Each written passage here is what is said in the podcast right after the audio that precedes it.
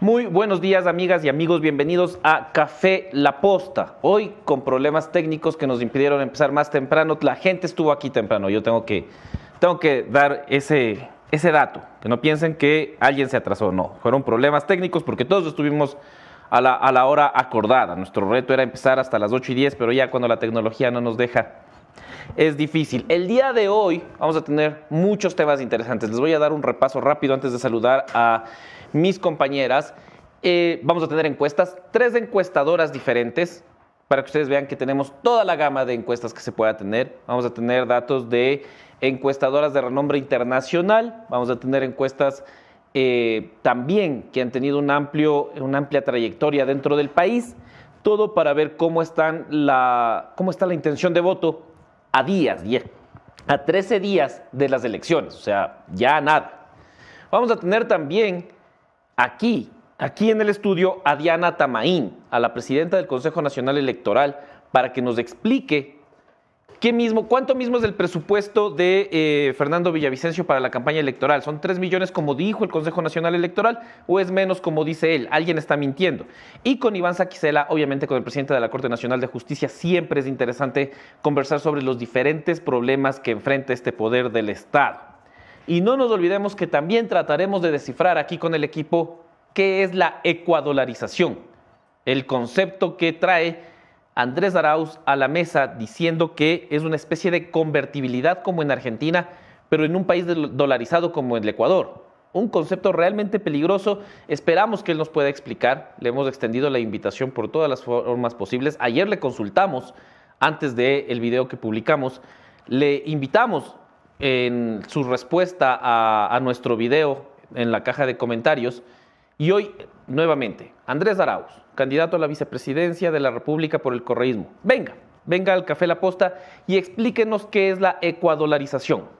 Estoy seguro que mis compañeras están, estarán gustosas de escucharle. Y ya están aquí, ya nos acompañan, es Domenica Ibanco y Estefanía Vaca. Amigos de Café La Posta, buenos días. Son las 8 y 29, es una nueva semana.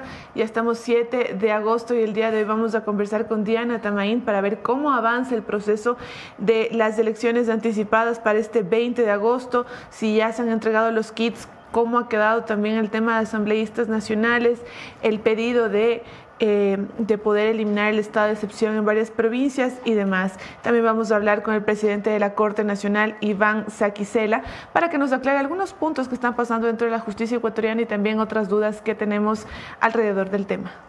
Buenos días, Dome. Buenos días, Javi. Y ustedes, amigos de la posta que nos acompañan cada mañana. Yo quiero empezar esta mañana dándoles una gran recomendación porque es lunes. Sabemos que a veces no estamos con toda la energía que queremos y por eso les recomendamos que consuman Inmovit Plus Q10 porque esta es una mención específica igual para los candidatos que ya están a puertas de las elecciones este 20 de agosto. Ellos ya están cansados de hacer tanto territorio, pedir votos y a ellos les recomendamos que paren en cualquier farmacia y compren su Inmovit Plus Q10 para estimular su sistema inmune, combatir el agotamiento y aumentar su energía.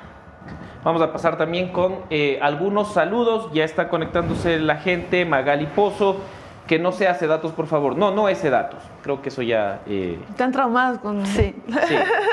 O sea, que más suena. Las encuestas eh, no han favorecido. Nosotros estamos invitando a que venga, porque ustedes saben que hemos causado todo el revuelo la semana pasada con las encuestas de Telcodata. Estoy haciendo una invitación, está hecha la invitación ya para esta semana que venga quien realizó la muestra y que explique aquí, que dé los resultados, por qué sus encuestas son diferentes a las de otros. Y así estamos haciendo la invitación a varias casas encuestadoras, para que vengan y expliquen aquí los resultados, para que no sea la posta el que dice, sino aquel que realizó la encuesta, aquel que tomó la muestra, que muestre los datos y los explique. Buenos días, dice Chile y Miguel Brito también. No está muy feliz con los dos invitados, Miguel Brito. Daniel Hidalgo también. Eh, ¿Quién más está por ahí? Fernando Moreno, José Eduardo Castañeda.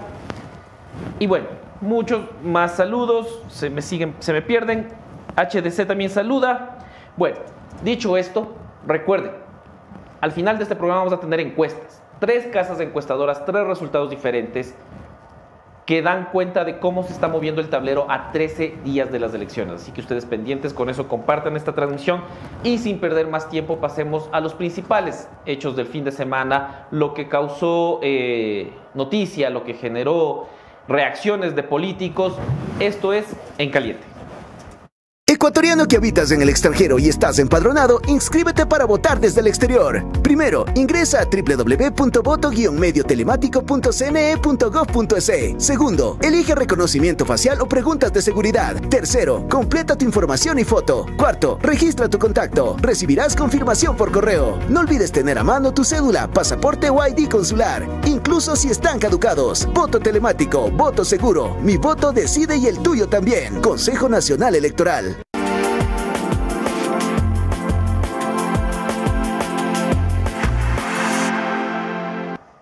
Gracias por acompañarnos solo en este canal, solo en el canal de YouTube de Café La Posta. Ya son 111 mil suscriptores, además de todos los suscriptores que tiene La Posta en las plataformas, en todas, ¿no? Estamos en absolutamente todas y ya sumamos 3 millones de seguidores. Muchísimas gracias por acompañarnos. Vamos a empezar esta, esta jornada de noticias con el suceso que marcó el día, ¿cierto, Domi? Claro que sí, vamos a escuchar primero el, audio que se filtró por medio del portal La Historia, que nosotros también subimos por acá por La Posta, donde eh, Andrés Arauz decía algo que ustedes ya van a, escuchar y les vamos a explicar de qué se trata la ecuadolarización. La generación de medios de pago electrónicos, un dinero digital de banca central ecuatoriana, un dinero electrónico que permita aprovechar, digamos, a la dolarización, pero con medios de pago eh, domésticos eh, soberanos, Una eh, y de esa manera poder utilizar los dólares. Una especie de convertibilidad electrónica, que más bien los dólares sean absorbidos y puedan ser utilizados para pagos internacionales. El utilizar billetes dólares para pagos nacionales es extremadamente ineficiente y reduce las oportunidades de comercio internacional. O sea que la propuesta suya de desdolarizar en realidad es eh, convertir la dolarización en algo similar a la convertibilidad que tuvo la Argentina.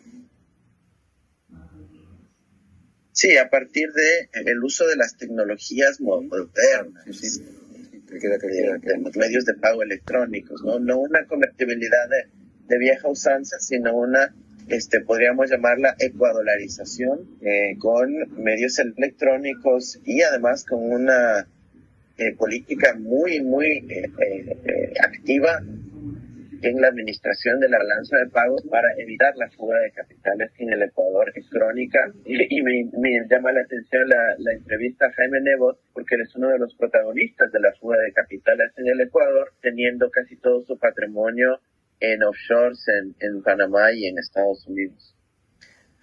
Andrés Arauz, muchísimas gracias por su tiempo. Aquí estamos a disposición para que su mensaje ahí está el concepto de ecuadolarización, un concepto donde los dólares, según Andrés Arauz, a ver, aclaremos un poco el contexto. Esta entrevista se dio en abril de este año en el medio Perfil de Argentina. Esta entrevista fue rescatada el fin de semana por el portal La Historia. Nosotros eh, vimos el video completo, cogemos el extracto que les estamos mandando la entrevista dura más de hora 40, me parece. Y además consultamos tanto con el equipo de Andrés Arauz, con Andrés Arauz y con Luisa González. Hasta ahora no hemos tenido una respuesta de ninguno de ellos. Sin embargo, ya hay una respuesta por parte de Luisa González. Hoy en la mañana tuvo una entrevista en RTS e indicaba que ella no, ellos no tienen la intención de desdolarizar el país, sino que fortalecer la dolarización. Teniendo en cuenta eh, las declaraciones son polémicas Andrés Arauz por lo que dice el Javi, pero también porque en varias ocasiones Luisa González ha indicado que sería él el encargado de la economía ecuatoriana de llegar al poder. Exactamente, es el delegado, ¿no? O sea, recordemos que aquí la vicepresidencia es una figura un poco extraña que funciona sobre, sobre la base de las funciones que le asigna el presidente. Si el presidente le dice, yo quiero que veas a la pared los próximos cuatro años, el vicepresidente o la vicepresidenta tendrá que ver a la pared los próximos cuatro años. Luisa González ha dicho que Andrés Arauz será a cargo de la economía y él habla de una ecuadolarización. Ecuadolarización que también habla de que los dólares servirían para pagar afuera, como les decíamos, y que adentro tendríamos medios de pago electrónicos regulados por el Banco Central. una figura altamente peligrosa, pero que amerita una explicación, que a lo mejor entre economistas se puede pensar que es una excelente idea y por eso reiteró la invitación a Andrés Arauz para que venga y explique aquí en Café La Posta, más allá de respondernos en Instagram, porque en Instagram sí está muy activo respondiéndonos, ah, están mintiendo, venga y explíquenos, venga y diga, esto es la ecuadolarización y por eso es una gran idea. Y ya está. Pero Creo for dummies. Javi, ¿de qué, ¿de qué se trata? ¿Qué? ¿De qué se trata? Explicación for dummies. Es, es esto, es, es que los dólares que eh, están en la economía nacional sirvan para que paguemos afuera, para exportaciones, para importaciones, para eso serviría el dólar. Y aquí adentro usaríamos solo medios de pago electrónicos. El, el correísmo intentó implementar la billetera electrónica con Pedro Delgado. Y los dólares que respalden a esas transacciones electrónicas estarían o reposarían en el Banco Central. ¿Y eso cómo nos beneficia? Eh, evita, según Andrés Arauz, el movimiento de capitales, o sea, usar dólares adentro de la economía es altamente ineficiente, uno tiene que importar incluso los billetes, eh, entonces esto dinamizaría. Pero ¿cómo garantizas que cada dólar que vos estás moviendo con tu billetera electrónica está respaldado en el Banco Central? Banco Central, que dicho sea de paso, durante el correísmo, facilitó una cantidad de préstamos que superaron los 4 mil millones de dólares para el gobierno nacional. Entonces, sí es muy arriesgado que se le dé tanto poder al gobierno para que pueda tener él guardadito los dólares y nosotros juguemos con dinero electrónico, que bien manejado puede ser una buena idea y por eso insisto en que Andrés Arauz vendría, debería venir a explicarnos, porque en realidad sí tengo muchas dudas al respecto. Pero yo seguí el proceso de la billetera electrónica que trató, de dinero electrónico que trató de implementarse en el gobierno del correísmo con Pedro Delgado. Seguí de cerca todo el manejo que hizo el Banco Central de, de nuestros recursos durante el gobierno del correísmo y cómo facilitaba préstamos y cómo facilitaba créditos. Entonces sí es medio difícil creer que es una buena idea. Pero por eso estamos abriendo la puerta para que Andrés Arauz venga. Javi, pero igual estas declaraciones se las hizo en la entrevista porque se hablaba de eh, lo que quiere hacer Argentina y Brasil, ¿no? Los presidentes de estos dos países hablan de una moneda regional que sirve en América del Sur, empezar con Argentina y Brasil, y de hecho Nicolás Maduro también se unió a esta idea. Entonces, eh, ahí es que Arauz habla de que con esta digitalización de la moneda del ecuador, también podríamos sumarnos a esta iniciativa que tienen ambos países. Es más, en una parte de la entrevista le indica, estamos a puertas de ver el nacimiento de una unidad monetaria regional. Yo mismo vengo trabajando fuertemente en aquello con el equipo de Lula da Silva. Exacto, porque fue una iniciativa de Brasil, el presidente brasilero. Una moneda regional. Ahí voy a dejar en la caja de comentarios que todos se, se emocionen y lancen la idea. Eh, ¿Qué les parece una moneda regional? Dejar el dólar, que quizás, y según muchos analistas, ha sido lo que ha evitado que nuestra crisis económica sea mucho más grave. Dejar el dólar, dejar para que sea para medios internacionales o para compras internacionales y nosotros dedicarnos a usar una moneda regional auspiciada o con la venia de países como Venezuela. Lula da Silva, Nicolás Maduro. Eh, Bueno, Brasil una economía mucho más sólida, mucho más fuerte. Claro. Y el tema de Argentina tampoco, Igual. tampoco va por muy buen camino, ¿no? La economía argentina tampoco pasa su mejor momento.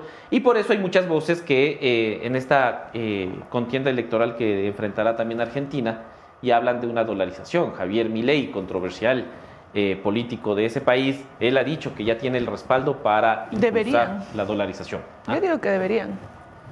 Es, es traumático el primer golpe, pero... Claro. eh, a ver, dice, no puede ser que digas que es buena idea. La- Sí, sí, eh, Gus André, estoy de acuerdo contigo. Yo no digo que sea una buena idea, yo digo que es buena idea que nos vengan y nos expliquen. Capaz ahí tengamos otra... A ver, es que esto se trata de construir democracia, muchachos. No podemos solo hablar entre nosotros, sino que debería venir el impulsor de la ecuadolarización a explicar por qué es bueno o por qué es malo. Yo creo que es mala idea. A menos de que ya se haya arrepentido. Claro, a menos que diga, porque en, Que en los editaron dos- el audio. en las dos respuestas que nos da no dice que no se refiere al tema, dice que nosotros mentimos y que nosotros le costamos eh, no la lo presidencia. explica, no lo explica, claro. Entonces estamos pidiendo que explique. Yo no creo que sea una buena idea. Yo no creo que el yo no creo que el país deba salir de la moneda que nos ha mantenido, que nos ha, fortalecido en muchos espacios, que fue traumático, que a lo mejor muchos de los muchachos de la redacción no se acuerden porque estaban pequeños, pero yo viví el proceso de dolarización y el Nando también, que está por aquí, y fue duro al inicio, un golpe muy, muy fuerte. Pero volver a pasar por un, un golpe así quizás no es lo mejor. Pero no es lo único que pasó, porque también hubo novedades en cuanto a eh, una de las alcaldías, ¿cierto, Steffi? Así es porque Javier Pincay, alcalde de Puerto Viejo, por lo menos todavía alcalde de Puerto Viejo, defiende su trono, a pesar de que el TCE ordenó expresamente al Ministerio del Trabajo que notifique eh, que perdió sus derechos políticos para Pincay. La Constitución lo respalda por haber sido elegido en, en elección popular. A continuación vamos a ver el video que envió a la posta con su respuesta ante este hecho. Seguimos trabajando por el desarrollo de Puerto Viejo porque el pueblo se expresó libre y voluntariamente en las urnas el 5 de febrero pasado. El pedido del TSE al Ministerio de Trabajo no significa destitución. Incluso si se llegase a subir el impedimento en el Ministerio de Trabajo, podría seguir ejerciendo mis funciones como alcalde, ya que por ser una autoridad electa en democracia, me respalda la Constitución envío un mensaje de tranquilidad y unidad al pueblo de Puerto Viejo. Vamos a seguir construyendo una ciudad más humana, una ciudad grande como su historia. No nos vamos a detener ni a desconcentrar hacia haya oscuros intereses que buscan impedir que trabaje por el progreso de nuestro cantón. Vamos a seguir dejando huellas. Un profundo abrazo, hermanos portovejenses. Tendremos que preguntarle a Diana Tamaino, que vendrá en pocos minutos sobre este tema, eh, que, que abre un debate amplio. El Tribunal Contencioso Electoral ya envió al Ministerio de Trabajo la orden para que Javier Pincay sea cesado. Sea cesado, no puede ejercer el cargo. Él se mantiene en el cargo. Eh, entiendo que es tres días laborables, entonces esto terminaría el día de mañana, el, pedido que le envió el TCE a, a Patricio Donoso, ministro de Trabajo. Veamos qué sucede, pero él sigue cumpliendo funciones. Este video nos lo mandó desde su despacho, lo que da cuenta de que, de que está trabajando. Pero es una pregunta interesante para Diana Tamaín, porque como les habíamos dicho, ustedes recuerdan por qué es que está siendo cesado Javier Pincay, muchachas. Por no participar en el debate, en el debate de, para la alcaldía de Puerto Viejo, básicamente. Eso eh, deja, deja algunos, algunos vacíos, porque se habla de una, o sea, incumplió con una de las cosas que tenía que hacer, el TC le da una sanción, pero si es que hablan de días nada más, pero cómo es el, hasta dónde llega la sanción son algo algunas cosas como decía el Javi que hay que aclarar. También desde el Tribunal Contencioso Electoral eh, que está un poquito también lejos del Consejo Nacional Electoral eh, pero para saber cómo va a terminar toda esta novela. Pero una cosa que también es importante recalcar es el motivo eh, del por qué no asistió a este debate electoral, que es obligatorio, sí.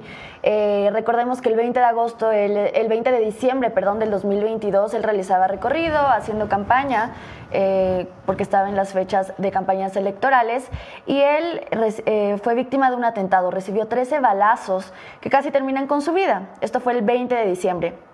El 7 y 8 de enero fue el debate, entonces en realidad estaba a días de haber casi perdido su vida, estaba luchando en el hospital, entonces creo que esta parte igual hay que, hay que tomarla en cuenta, porque no fue que se ausentó porque simplemente no quiso eh, asistir al debate electoral, no quiso responder con las preguntas, que también son obligatorias, pero había una razón de fondo y una razón bastante grave, porque él además sufrió dos atentados en la etapa de la campaña electoral para las seccionales del 2023.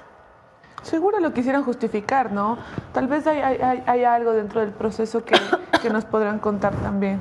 Sí, porque es curioso que ya eh, se ratifique el Tribunal Contencioso Electoral. Sí, es raro. Entonces, algo, o sea, me pongo a pensar yo como uno de los jueces del Tribunal eh, Contencioso Electoral, si llega una justificación como la que ha dado Javier Pincay en este espacio, es evidente que es motivo de análisis. Pero ¿qué motiva para que ellos sigan insistiendo?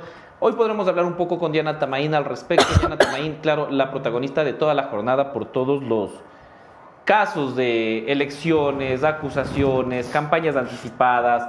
El Consejo Nacional Electoral tiene una tarea larguísima y hoy podremos analizarla, si es que la Steffi sobrevive, con la presidenta del CNE. Pero hay más, porque también tendremos aquí Iván Saquicela y también encuestas. ¿ah? Comparten esta transmisión para que todos podamos ver tres diferentes casas encuestadoras hoy aquí en Café La Posta.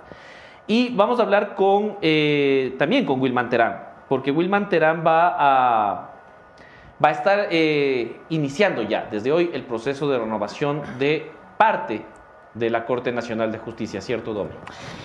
Claro que si ustedes de ley se acuerdan de Bill Mantarán por sus muy enfáticos discursos, también ustedes van a ver en pantalla ahorita que el concurso de jueces liderado por Terán, titular del Consejo de la Judicatura, comenzó este viernes. Van a renovar por tercios y tendrá veeduría ciudadana todo el tema de la Corte Nacional. Eh, en el evento también invitó a los jueces que sigan su ejemplo, que se eduquen, que se formen, que hablen bonito como él, aunque sus nombres estaban en las sillas del evento. Dice que los vocales Maribel Barreno, Juan José Morello y Javier Muñoz no asistieron al acto. ¿Por qué será? No lo sabemos. Terán justificó que se encontraban cumpliendo actividades, ya lo sabemos. Los dos primeros están procesados por presunto tráfico de influencias y el tercer vocal es investigado por la Fiscalía. Denso. Ya no sé cómo va a terminar este concurso, espero que salga todo bien. Pero ustedes por ahí le van a ver, pon la foto de Vilma Terán, pues ahí todo enervado. Esa, la tercera foto está de acá. Qué gran persona. es lo máximo. No, no, la otra, la otra, la otra. La que está solito. La que está ahí solito haciendo su mímica, declamando cualquier tipo de, de, discurso. Will Manterán, gran personaje. Will a quien también le hemos, le hemos invitado a este espacio ¿ah? y hasta ahora no ha podido acompañarnos o, o, no ha tenido la disponibilidad necesaria para poder ser parte de Café La Posta. Y eso que les ofrecemos, sentarse de sillones renacientes, que son sillones de poliuretano de alta densidad que tienen más de 30 colores de, tapiz y que es cuero, cuero, cuero. Así que eh, ya saben, ustedes Renaciente, la mejor alternativa. Dicho esto, creo que podemos avanzar con la siguiente noticia, que será también lo primero que conversemos con eh, Diana Tamaín. Eh, ¿Qué pasó con Fernando Villavicencio, Estefi? Bueno, pues Fernando Villavicencio, candidato presidencial, aseguró que él no ha tenido eh, eh, o sea, niega que su presupuesto para la campaña electoral haya sido de 3 millones, pese a que el CNE dijo que sí. Esta es como dijo Javier, una de las preguntas que realizaremos a la presidenta del CNE, Diana Tamain. Pero en general él lo negó. Entonces, ¿quién miente? ¿El CNE o Fernando Villavicencio? Pues eso, esa respuesta la tendremos en pocos minutos porque ya llegó nuestra primera entrevistada. ¿Pasamos con otras noticias? Sí, Creo que dicho esto, aclarado un poco el tema, ya podremos desarrollarlo más. Esta es la segunda parte de este programa, las entrevistas en Café La Posta.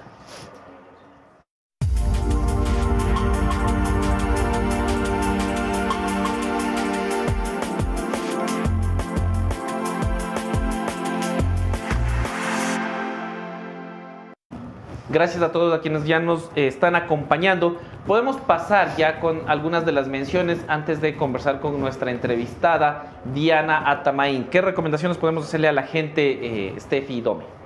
Aprovechando que aquí está la presidenta del Consejo Nacional Electoral, les recuerdo que ustedes tienen que ejercer su derecho al voto este 20 de agosto, así que si ya tienen listo su esferito, ya recuperaron su cédula y tienen ya los sueltos para pegarse la agachadita fuera del recinto electoral, vayan a votar este 20 de agosto en las elecciones presidenciales y de asambleístas. Y si tú, tú que me estás viendo desde Nueva York, desde Alemania, desde España, desde todos los rincones del mundo están viendo Café La Posta y ustedes están empadronados, pueden registrarse para ejercer el derecho al voto de manera telemática en www.voto-telemático no sé si es que me, estoy, estoy diciendo de memoria, estoy, estoy mal. Ahí está.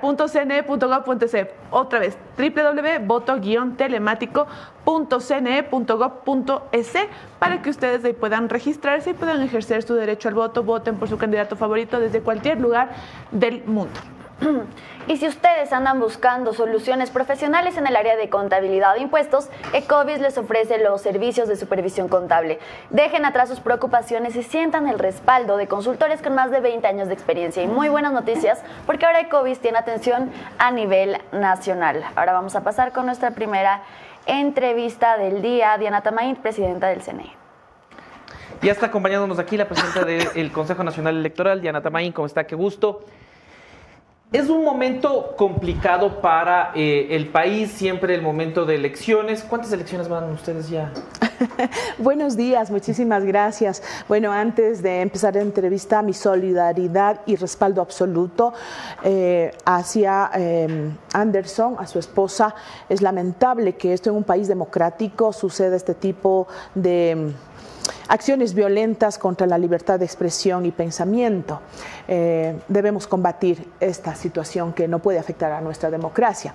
Bueno, volviendo al tema. Muchísimas gracias, muchísimas gracias por Estamos aquí. Como ecuatorianos, creo que debemos ser firmes en la lucha contra todo tipo de violencia. ¿Cuántas elecciones ya están? bueno, en realidad llevamos, a ver, ni yo lo recuerdo, a ver, 2019, 2021, 2023 y esta 2023, teniendo como particularidad que en estas elecciones eh, del 2019, eh, en, estas elecciones realizadas, no han sido solo una, se hizo las elecciones de seccionales con Consejo de Participación Ciudadana y Control Social, que es una conjunta. Luego tuvimos la de eh, presidente y vicepresidente de la República, conjunto con, este, mm, eh, con la consulta popular.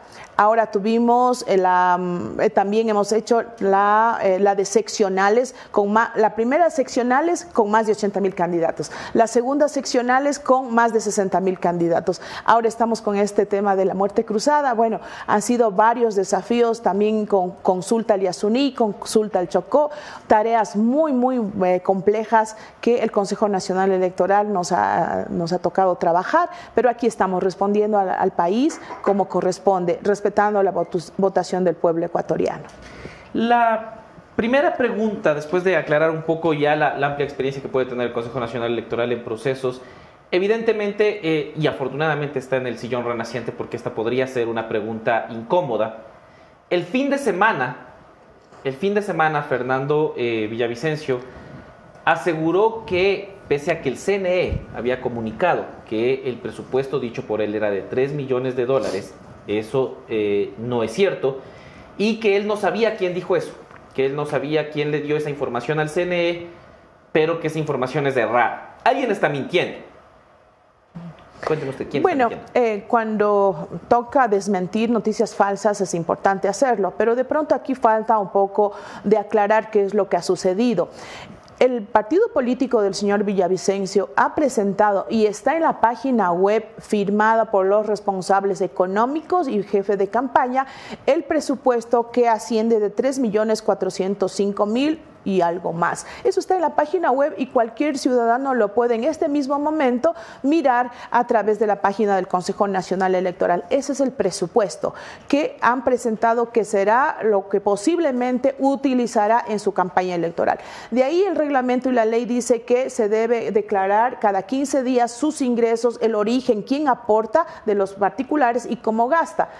Lo que ha sucedido en esto es en los reportes nuestros, en la primera quincena y en la segunda quincena han presentado que ha tenido ingresos de 21 mil dólares y de 9 mil dólares, es decir, alrededor de 30 mil dólares nada más ha recibido como aportes de este presupuesto que él considera que va a utilizar. Y respecto a cuánto ha gastado de esos 30 mil dólares, sí lo ha presentado, pero no se, no se publica porque todavía hay algunas situaciones que ajustar, tiene observaciones y eso ya se les manda a corregir. Pero hasta el momento lo que el señor Villavicencio declara es que ha recibido solamente 30 mil dólares como aportes de campaña. Pero y entonces, o sea, yo trato de entender y en realidad sí es un problema cuando una de las partes no viene, no, no puede uno eh, poder contrastar ni responde. Pero él dice que nunca informó lo de los 3 millones, pero eso es público. O sea, nosotros podemos ver ahorita que en efecto dice 3 millones de dólares. Así es, si en este momento ingresan a la página web, ellos presupuestan que gastarán 3 millones 405 mil y un poco más para la, campaña. Esa es su proyección de gastos, es un presupuesto de lo que ellos informan al Consejo Nacional Electoral. Y es el presupuesto más alto de los ocho binomios. Claro, es, está dentro de los límites del gasto electoral que se puede realizar con aportes privados. ¿Cómo han visto ustedes la campaña antes de, entrar en casos concretos o en detalles? Eh, el CNE desafortunadamente, y no es de este, de este periodo, sino mucho antes, se hablaba mucho de que pueden hacer exhortos nada más, o que, pueden, que el control se limita un poco porque estamos sobre la marcha, peor en una elección como esta, que es una elección acelerada pero de lo que ustedes han podido monitorear, controlar, tanto en eh, mensajes, en publicidad, en propaganda y en recorridos en general, ¿cómo están evaluando el comportamiento de los ocho candidatos a la presidencia? Sí, primero hay que, hay que diferenciar bien el rol del Consejo Nacional Electoral y sus capacidades y, y lo que le permite la ley ustedes pueden identificar que en los medios eh, de comunicación, prensa escrita, radio, televisión, vallas publicitarias, no, no se puede visualizar absolutamente nada de lo que está prohibido hacerlo, es decir, la utilización de niños que se está cuestionando, eh, si, personas que hayan perdido sus derechos políticos no son parte de la campaña porque nosotros controlamos aquello y luego que pase ese control se autoriza para que se paute en estos medios eh, de comunicación que también están calificados por el Consejo Nacional Electoral y están autorizados para difundir eh, propaganda electoral. Lo que sí se ve, y es una situación distinta, es de que en las redes sociales en las que el Consejo Nacional Electoral no tiene capacidad ni potestad de controlar el contenido, se puede observar todo lo que se denuncia. Y esto no hacemos porque no queremos o hay falta de voluntad política, es porque una sentencia de la Corte Constitucional determina que ninguna institución ni persona puede controlar los contenidos en redes sociales. Esa es la limitación que nosotros tenemos, pero más allá de eso, nosotros la cantidad de, productos promocionales, afiches. Eh, mucha gente confunde vallas con lonas grandes que se ponen en casas privadas, en vehículos. Nosotros registramos, lo valoramos y luego contrastamos porque todo esto tiene que ser declarado en valor monetario para que eh, en ese control no sobrepase el límite del gasto electoral. Seguramente... Eh... Doménica Ibanco tenga más preguntas sobre el gasto electoral porque nosotros conversamos con Enrique Pita el viernes y, pudimos abordar algunos de estos temas de la falta finalmente de control. ¿Qué pasa con el, con el control del gasto? Usted dice que reportan que, por ejemplo, ahora mismo Fernando Villavicencio ha reportado ingresos por 30 mil dólares y egresos que todavía no nos pueden comentar porque están eh, subsanando o revisando algunas, algunas inconsistencias. ¿Qué pasa después? Si es que en efecto se registra inconsistencias y se ve que no se justifica lo que lo que entra con lo que sale en cuanto a gasto. ¿Qué pueden hacer ustedes? Sí, nosotros hacemos una evaluación exhaustiva de todos los ingresos y gastos y en los plazos donde se debían haber cumplido.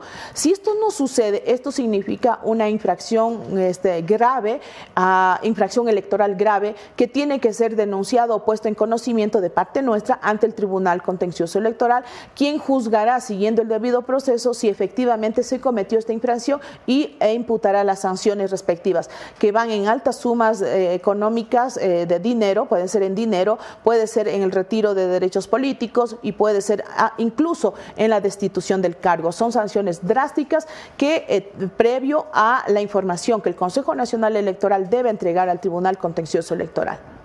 Para pasar con las preguntas de mis compañeras, solo algunas precisiones. ¿Ustedes tienen todavía o pueden pronunciarse con respecto al caso del alcalde de Puerto Viejo, Javier Pincay? Que no asistió a un debate que según él ha justificado porque no asistió al debate y el fin de semana el Tribunal Contencioso Electoral ya pidió al Ministerio de Trabajo la eh, cesación de las funciones de este alcalde. Él sigue manteniéndose en el cargo, lo, lo pudimos ver hace pocos minutos en un video que envió a varios medios de comunicación, donde él dice que va a continuar trabajando. ¿Qué pasa ahí? En este momento se debe tener la claridad que ya una sentencia del Tribunal Contencioso Electoral, juez de última instancia en temas electorales que juzga las infracciones electorales cometidas, ya se ha pronunciado. Ahora corresponde a las autoridades competentes acatar esta resolución o esta sentencia. Ya pasó la sede administrativa, ha sido resuelta en sede jurisdiccional, por lo que ya eh, sale de las manos del CNE como tal. Doménica Vivanco y Estefanía Vaca tienen más preguntas para usted. Esta es su cámara.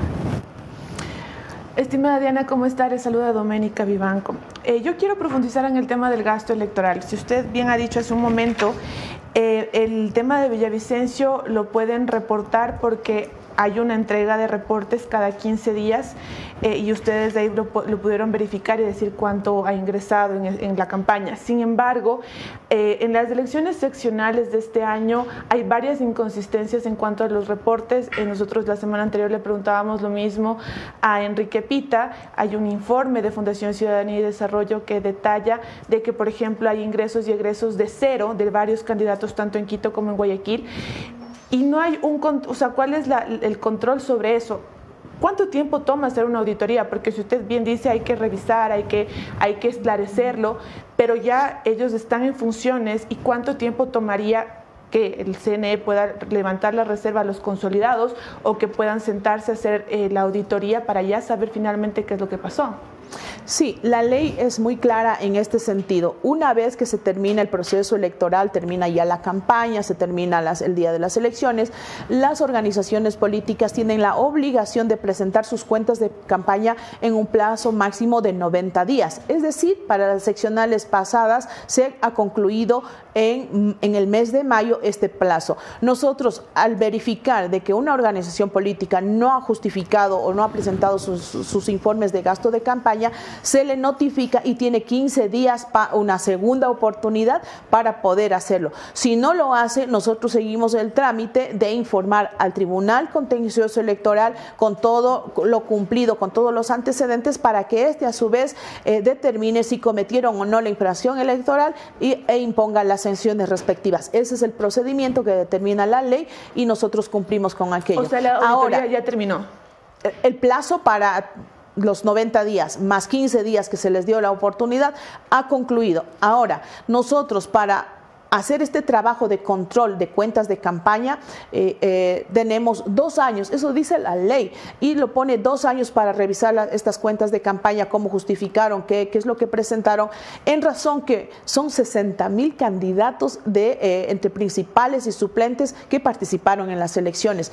Operativamente es muy complicado, por eso es que el Código de la Democracia determina este tiempo, pero en cuanto va avanzando estos exámenes, se va informando al Tribunal Contencioso Electoral. Para mí ha sido una situación muy complicada en las últimas seccionales, o en las primeras que nos tocó realizar, más de 80 mil candidatos. Realmente necesitamos presupuesto para que se contrate personal para que nos ayuden a verificar esas cuentas. Lo hemos hecho todos los esfuerzos, hemos notificado lo que ha correspondido al Tribunal Contencioso Electoral. ¿Por qué, ¿Por qué yo quiero insistir en esto? Porque que un candidato no reporte sus gastos, sus ingresos en una campaña, eh, es un signo de alarma para si es que este candidato resulta ser una autoridad.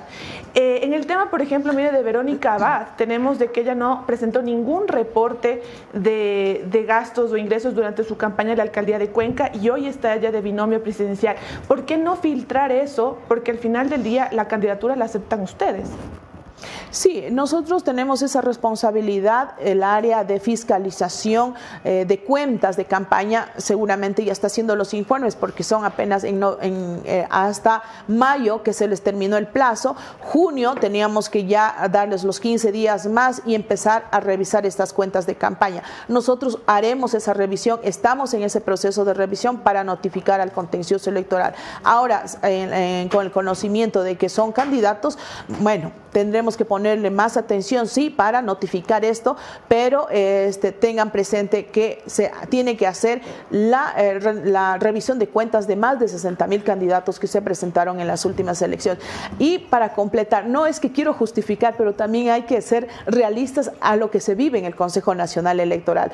No terminábamos de entregar credenciales a las autoridades electas y tuvimos ya la sentencia de la Corte Constitucional para preparar la consulta y teníamos que hacerlo en un tiempo no más también de 90 días.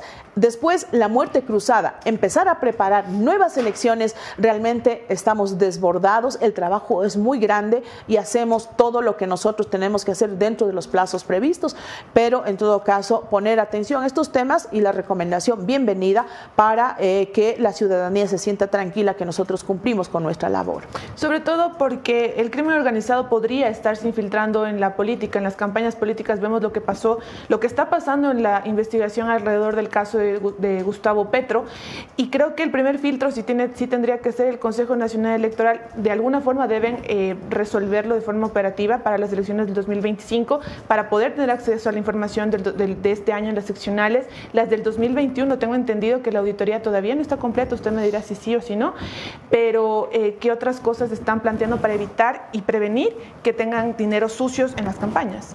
Sí, nosotros por mandato legal hemos desarrollado un sistema que también está por terminar de fortalecerlo, pero ya hacemos este ejercicio de la información que a nosotros nos llega como, como rendición de cuentas de campaña, se lo cruza con el SRI con la, UAFE. En el caso de haber alertas de que ah, son dineros que no que dan sospechas de dónde viene, de dónde es ese origen, a quien le toca entrar en su competencia de funciones es a la Fiscalía y a la UAFE. hacen? O sea, por ejemplo, cada vez que hay los reportes de gastos o cómo es la forma.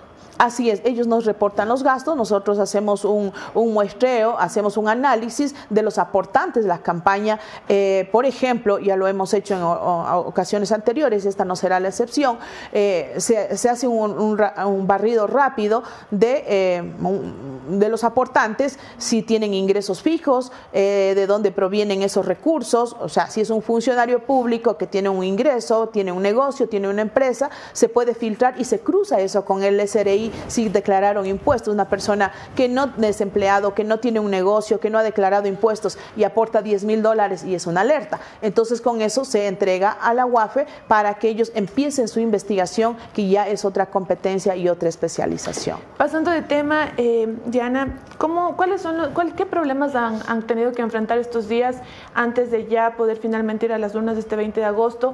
¿Qué dilemas están por resolverse? ¿Cuáles son los inconvenientes que han tenido o cuáles son los problemas que se podrían venir hasta el 20 de agosto?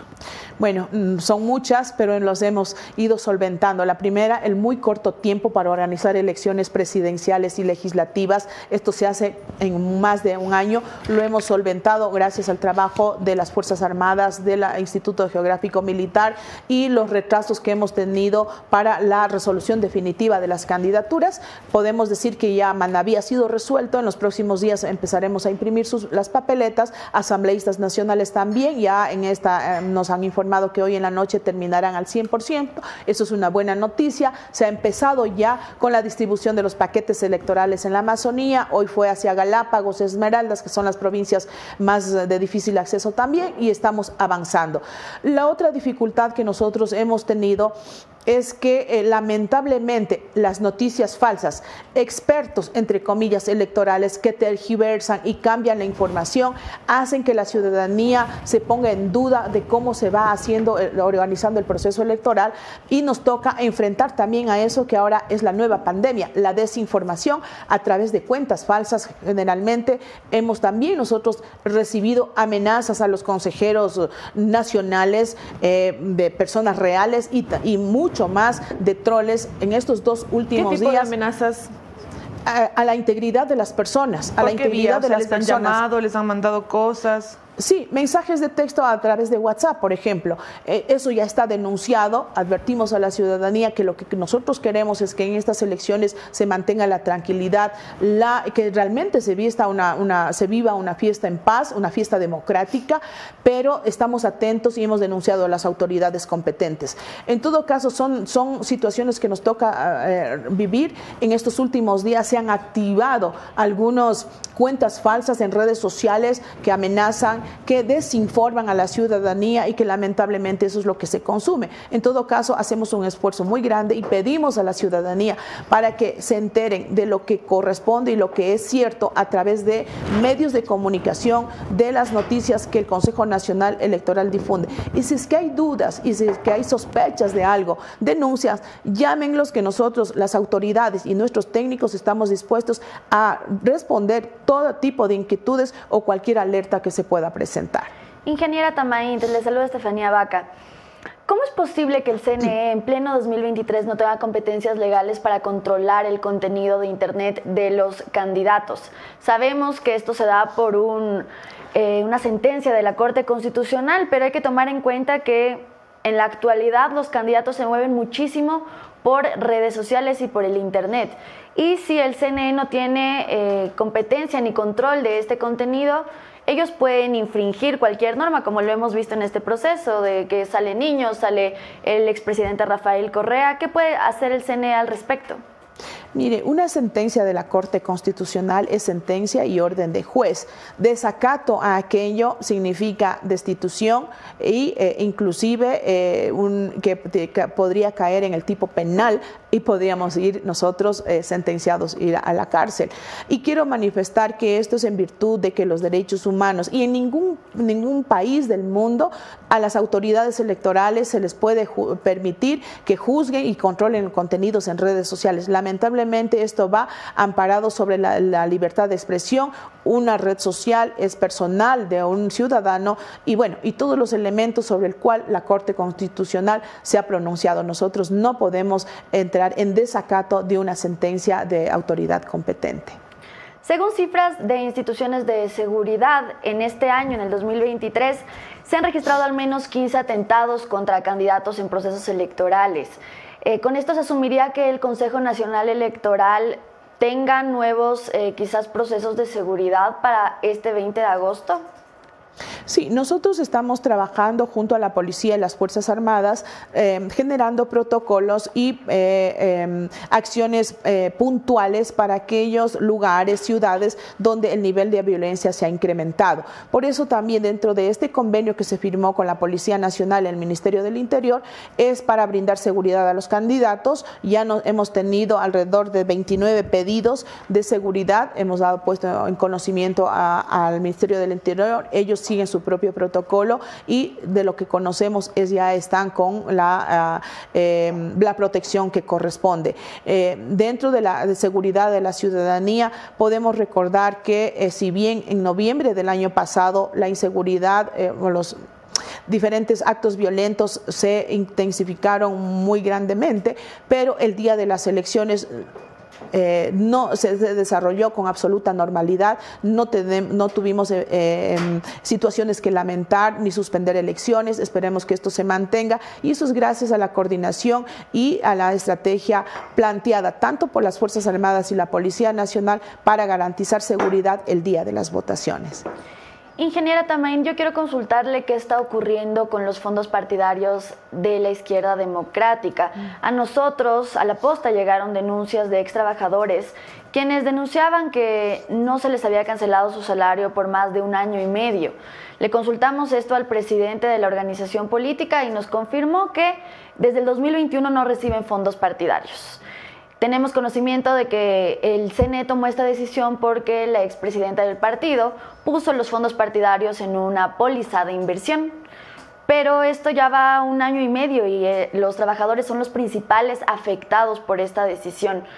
¿Qué, ¿Qué, está ocurriendo? ¿Qué va a hacer el CNE al respecto para, para que ya se ponga en orden este tema de los fondos partidarios de la IDE?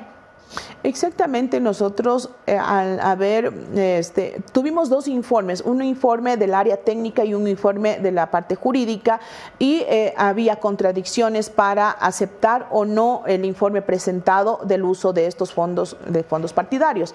en, ese, en ese momento, al haber contradicciones y no haber una sola posición para negar o aprobar ese informe, se hizo una consulta a la eh, Procuraduría General del Estado. Esta nos respondió casi en los mismos términos, hay interpretaciones, las interpretaciones continúan, pero en los próximos días nosotros nos pronunciaremos a aquello. Nosotros no podemos entregar, este, continuar con la entrega de, del fondo partidario cuando no hay una, cuando hay una conformidad al 100% de eh, tanto del área técnica como jurídica, porque eh, debemos cuidar del buen uso de los recursos. Nosotros tenemos la responsabilidad de hacer eso y lamentablemente si esto tiene a terceros, también nosotros como Consejo Nacional Electoral debemos responder por nuestras decisiones que sean las correctas, que estén enmarcadas en la ley y eh, posiblemente en los próximos días nosotros ya podamos pronunciarnos para que siga el debido proceso. Sí, eh, porque en realidad el vicepresidente Pita nos dijo que usted ni siquiera había puesto este tema en la orden del día y que ni siquiera tenían conocimiento de lo que estaba ocurriendo en la IDE, pese a que ya ha pasado un año y medio y los trabajadores no han tenido salarios por meses. Sí, porque no tenemos el informe consolidado, hay una contradicción entre lo técnico y lo jurídico y nosotros debemos sacar ya sea negando o aprobando, pero con un criterio conjunto. Por eso le decía, nosotros consultamos a la Procuraduría y sobre ese informe pondremos en conocimiento al Pleno para que sea resuelto. Si no tenemos un informe que todavía ah, hay contradicciones, no podríamos poner eso. Entonces, posiblemente para los próximos días el Pleno conozca este informe para que decida si aprueba o no, porque estos informes técnicos jurídicos no son vinculantes y la última palabra lo tiene el Pleno. Ya, solo hablando de fechas, ¿cuándo eh, la IDE podría tener una solución sobre este tema? Yo todavía no tengo el informe, requeriré de luego de esto, se socializa con los despachos y una vez que nos llegan las observaciones de los despachos, se recogen esas observaciones si son pertinentes o no de acuerdo al criterio técnico jurídico y se le pone en, en conocimiento del Pleno. No le podría dar una fecha exacta, sin embargo, nosotros estamos ya trabajando para resolver este tema que tenemos pendiente, es cierto. Son las declaraciones de Diana Atamaín. Muchísimas gracias por acompañarnos a esta entrevista. Solo invitarle a que esté pendiente también el miércoles, que eh, nosotros tendremos a la grafóloga que va a analizar la firma de la presidenta del Consejo Nacional Electoral, le, le adelanto. Así que Ahí van a descubrir cosas. vamos a ver, vamos a ver. Muchísimas gracias por acompañarnos. Gracias, hasta luego. Diana Tamay, presidenta del Consejo Nacional Electoral, hablando un poco de todo el proceso, hablando incluso del tema de presupuestos. Eh, y evidentemente ustedes, ustedes quédense en esta transmisión, compartan esta transmisión porque al final vamos a tener encuestas, encuestas de tres diferentes casas, no voy a decir de quiénes para que la presidenta del Consejo Nacional que está aquí no nos rete por poner a seguramente algunos que no están dentro de los calificados, pero también tendremos al presidente de la Corte Nacional de Justicia en poquísimos instantes ya. Podemos invitarlo mientras eh, Tome y Steffi tienen algunas buenas recomendaciones. Hoy es día de presidenciables del día de hoy. Estuvimos con Diana Tamaín, presidenta del Consejo Nacional Electoral, y vamos a pasar también con Iván Saquicela, el durísimo de la Corte Nacional de Justicia. Ya escuchamos un poco cómo avanza el proceso electoral. A solamente ya 13 días de que todos los ecuatorianos nos acerquemos a las urnas y ustedes vieron a Diana Tamaín sentada en un maravilloso sillón renaciente que tiene más de 30 colores y que en su interior tiene poliuretano de alta calidad y su tapiz obviamente es de cuero cuero. Ya saben que la mejor decisión que ustedes pueden tomar, aparte de ir a votar este 20 de agosto, es sentarse y comprar un sillón renaciente. Y también, Dome, les queremos recomendar que si están cansados de que su señal se caiga mientras ven Café La Posta y se enteran de todas las noticias, ven a los mejores entrevistados aquí en los estudios de La Posta, deben cambiarse muy pronto a Alphanet, que trae la mejor tecnología y velocidad del mercado. Así podrán informarse con nosotros en vivo sin que pierdan la conexión ni un solo segundo. Y buenas noticias para las personas que viven en Quito, porque aquí la potencia de la red es de 10 gigabytes, la mayor capacidad del Ecuador y sobre todo la mayor velocidad. Ahí está, dichas de estas importantísimas recomendaciones, podemos pasar inmediatamente ya con la segunda entrevista. Se trata de Iván Saquicela, presidente de la Corte Nacional de Justicia. Doctor, ¿cómo está? Qué gusto. Buenos días, mucho gusto también. Doctor, hay varios temas alrededor de eh, la Corte Nacional de Justicia. Podemos abordar rápidamente el primero, que sería la renovación parcial. ¿Usted cómo ve el proceso de, eh, que está llevando adelante el Consejo de la Judicatura y que arranca hoy? Bueno, primero me parece que es absolutamente necesario la integración completa de la Corte Nacional de Justicia. Yo quiero recordar que por un proceso de evaluación que hizo el Consejo de la Judicatura, hemos venido funcionando no con todos los jueces titulares. Desde luego cumplimos nuestro trabajo con los jueces, con los conjueces y los conjueces temporales, pero es importante que de conformidad con la Constitución se integre la Corte Nacional de forma adecuada. Esto es competencia del Consejo de la Judicatura. En efecto, dicho Consejo ha convocado para el concurso de siete vacantes de la Corte Nacional de conformidad con la Constitución, que es lo que nosotros esperamos, y en mi caso como presidente de la Corte Nacional de Justicia. Esperamos que sea un proceso como corresponde, un proceso técnico, un proceso transparente y algo más. Yo veo una oportunidad para la Corte Nacional de Justicia para aún poder eh, mejorar nuestro trabajo. Ojalá que las mejores profesionales del derecho, los mejores profesionales del derecho del país se animen a participar y a cumplir funciones eh, tan importantes, tan delicadas, pero de importancia para el país, como es la Corte Nacional de Justicia del Ecuador. ¿Y usted confía en un concurso que eh, se lleve a cabo desde el Consejo Nacional de la Judicatura, donde algunos, tres de sus integrantes, están enfrentando procesos judiciales por desde eh, tráfico de influencias hasta enriquecimiento ilícito? Bueno, yo lo que creo es de que debe actuarse de conformidad con, con la ley eh, me parece que es un aspecto, no quisiera yo dar un juicio de valor y ser determinante en aquello, pero creo que es un aspecto que el propio Consejo de la Judicatura deberá revisar desde su punto de vista jurídico y desde un punto de vista de la legitimidad. No quisiera yo dar un juicio de valor, ¿por qué? Porque finalmente yo soy parte de la Corte Nacional de Justicia, eh, parte de los, de los, no voy a ser juez del caso eh, concreto, actualmente presido la, la, Corte, pero yo creo que esperamos que de conformidad con el derecho y la legitimidad, porque obviamente el país lo que espera es que los jueces y las juezas que sean nombrados surjan de un proceso eh, correcto, legítimo y que, de reiterar, vengan a aportar a la función judicial del país. Sobre, sobre los, dos conce, los dos integrantes del Consejo de la Judicatura que están dentro de un proceso, eh, por supuesto, tráfico de influencias, me gustaría detallar un poco ahí, porque nosotros publicamos hace un año el, el extracto de una conversación donde se hablaba de eh, favorecer o de cuidar de alguna manera a eh, Guadalupe Llori en la presidencia de la Asamblea. Esto lo decían dos de los eh, miembros del Consejo de la Judicatura. Ahora, en junio, dentro del proceso legal, la Fiscalía saca un audio de 71 minutos en el que usted también está involucrado. Y usted también ¿Involucrado, ¿Involucrado en qué? Usted también eh, habla ahí de reparto de... Yo no hablo, está equivocado. Pero se habla no, de... No, no, pero por Iván, favor. de no, pero Iván una cosa es que yo hable y otra cosa es que se me mencione. Tiene que ser preciso. Lo que usted está diciendo... Sí, pero lo que usted está diciendo es incorrecto. Usted habla de involucramiento, es una palabra incorrecta para el caso, y usted habla de que yo hablo allí. Esa información Sí, o es sea, se le incorrecta. menciona a usted pero seamos precisos de- para no causar una confusión. Totalmente de acuerdo. Se le menciona hablando de eh, reparto de notarías, se menciona al presidente de la Corte Nacional de Justicia dentro de un proceso que actualmente se está llevando contra miembros del Consejo de la Judicatura. ¿Cómo nosotros podemos despegar este tema cuando a usted se le menciona ahí, se le menciona dentro de un reparto de notarías? ¿Qué, eh, qué- qué validez tendría entonces? A ver, definitivamente, definitivamente usted está mal informado. Vale la pena que si es que usted eh, refiere a este aspecto, eh, seamos precisos. Lo que yo conozco es de que el ciudadano eh, Morillo, vocal Sí. del Consejo de la Judicatura, él es el que habla en el audio, yo no hablo, yo no estoy en esa No, reunión. no, no, no. Ya. Y sí, Da- en, ese- en esa Ya. posición sí estamos de acuerdo. Muy bien. Entonces, a partir de aquello, él hace algunas menciones sobre varios aspectos y que justamente no es mi tesis, yo no voy a hacer juicios de valor sobre esto, la fiscal general del Estado ha iniciado un proceso penal en contra de ellos. ¿Por qué?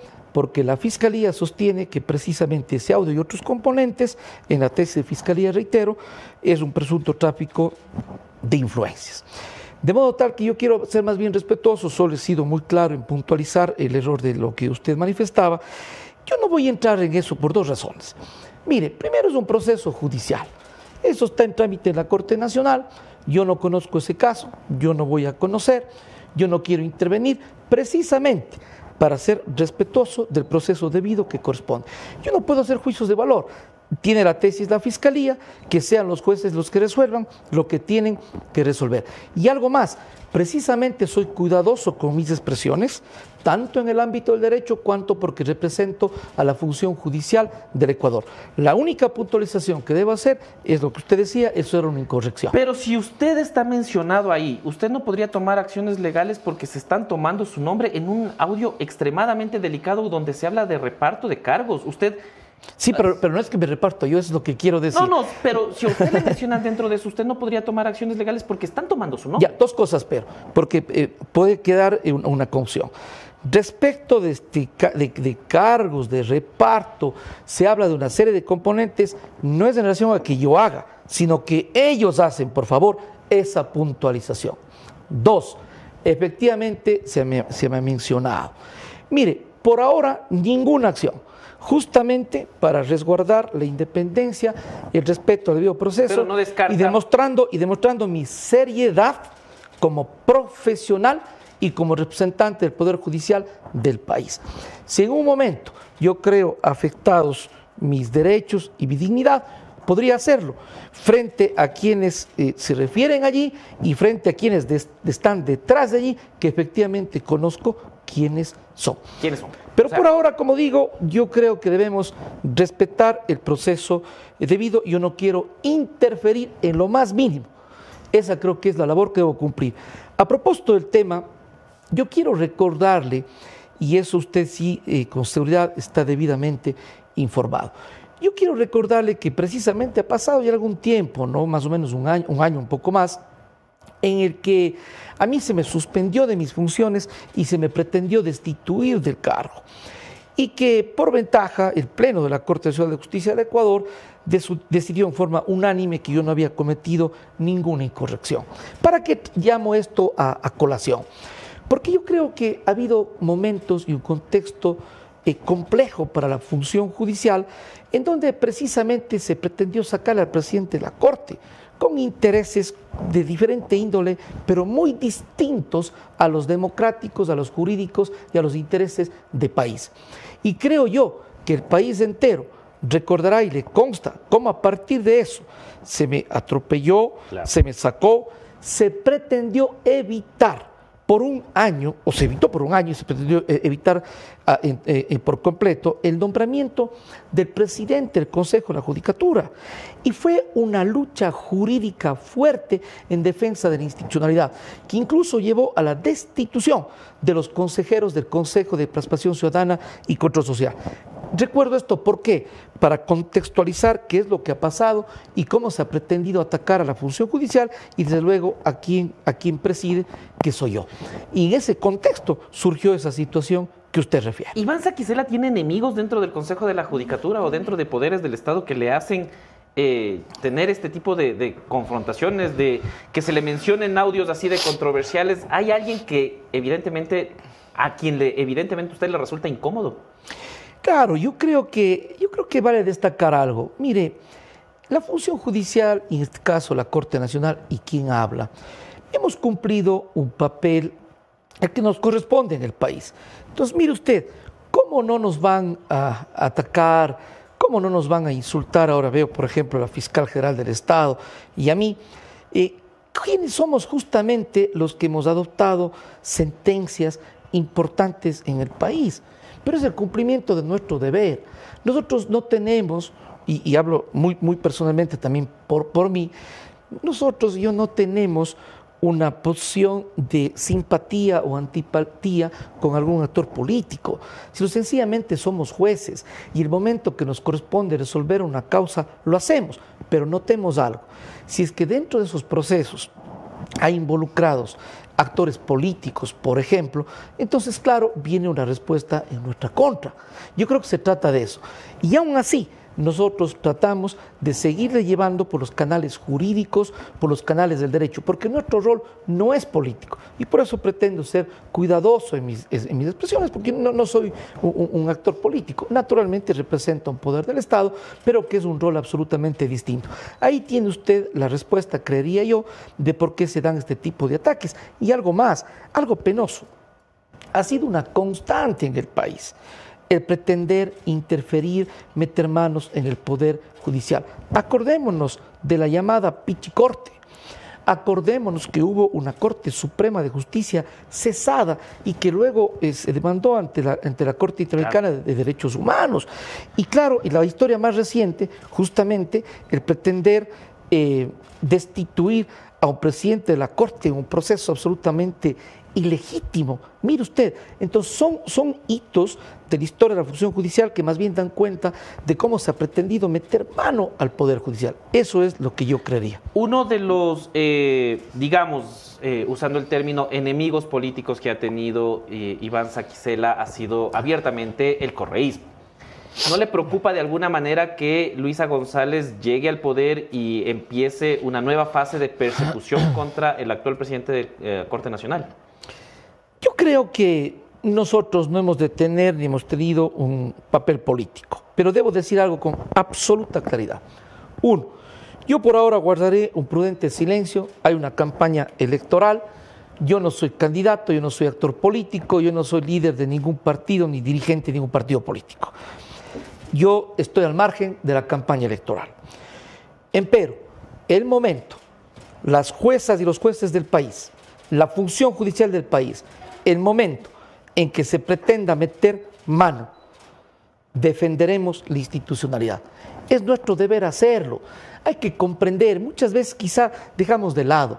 Hay una estructura en un Estado democrático que hay que cuidar, que hay que guardar. Los países más desarrollados, más civilizados, guardan y cuidan la institucionalidad y la democracia y desde luego la justicia, que hay que criticarla, pero también hay que construirla, hay que edificarla esa estructura del poder del Estado, ¿quiénes son fundamentalmente? La función ejecutiva, la función legislativa, la función judicial, hoy el poder electoral y el Consejo de Participación Ciudadana. Que cada quien cumpla sus deberes. Y justamente el Poder Judicial ha cumplido su deber y ha condenado cuando correspondido condenar. ¿Qué nos corresponde en el evento en que haya estos riesgos? Defender la institucionalidad. No es defender los cargos. Nuestros cargos concluyen, cesan, tenemos periodo. De lo que se trata es de defender al Estado democrático para la ciudad jurídica de los ciudadanos y desde luego para no permitir la impunidad cuando ha existido actos que la justicia lo ha condenado. Finalmente quisiera hacer, eh, tocar un tema que a lo mejor es un poco delicado y eh, de hecho por eso mismo eh, antes de hacer ningún tipo de publicación ni nada, me parecía interesante conversarlo con usted. Usted me dirá si es que sí o no y con esta pasamos ya a las preguntas de el resto del panel. Pero el 23 de octubre de 2021, y le digo porque llegaron abogados de una de las partes de este caso, se denuncia que presuntamente hubo un caso de violación contra una menor de edad en su domicilio en Cuenca. Eh, entiendo que usted conoce del caso, pero quienes llegaron acá eh, y quienes están eh, denunciando esto, hablan de que posiblemente el doctor Iván Saquicela estaría cometiendo un presunto tráfico de influencias porque primero ocultó el caso, le digo lo que me dice, lo que me han dicho los abogados. Segundo, hay fiscales, hay juezas que han sido parte del proceso y que han retardado todo el proceso.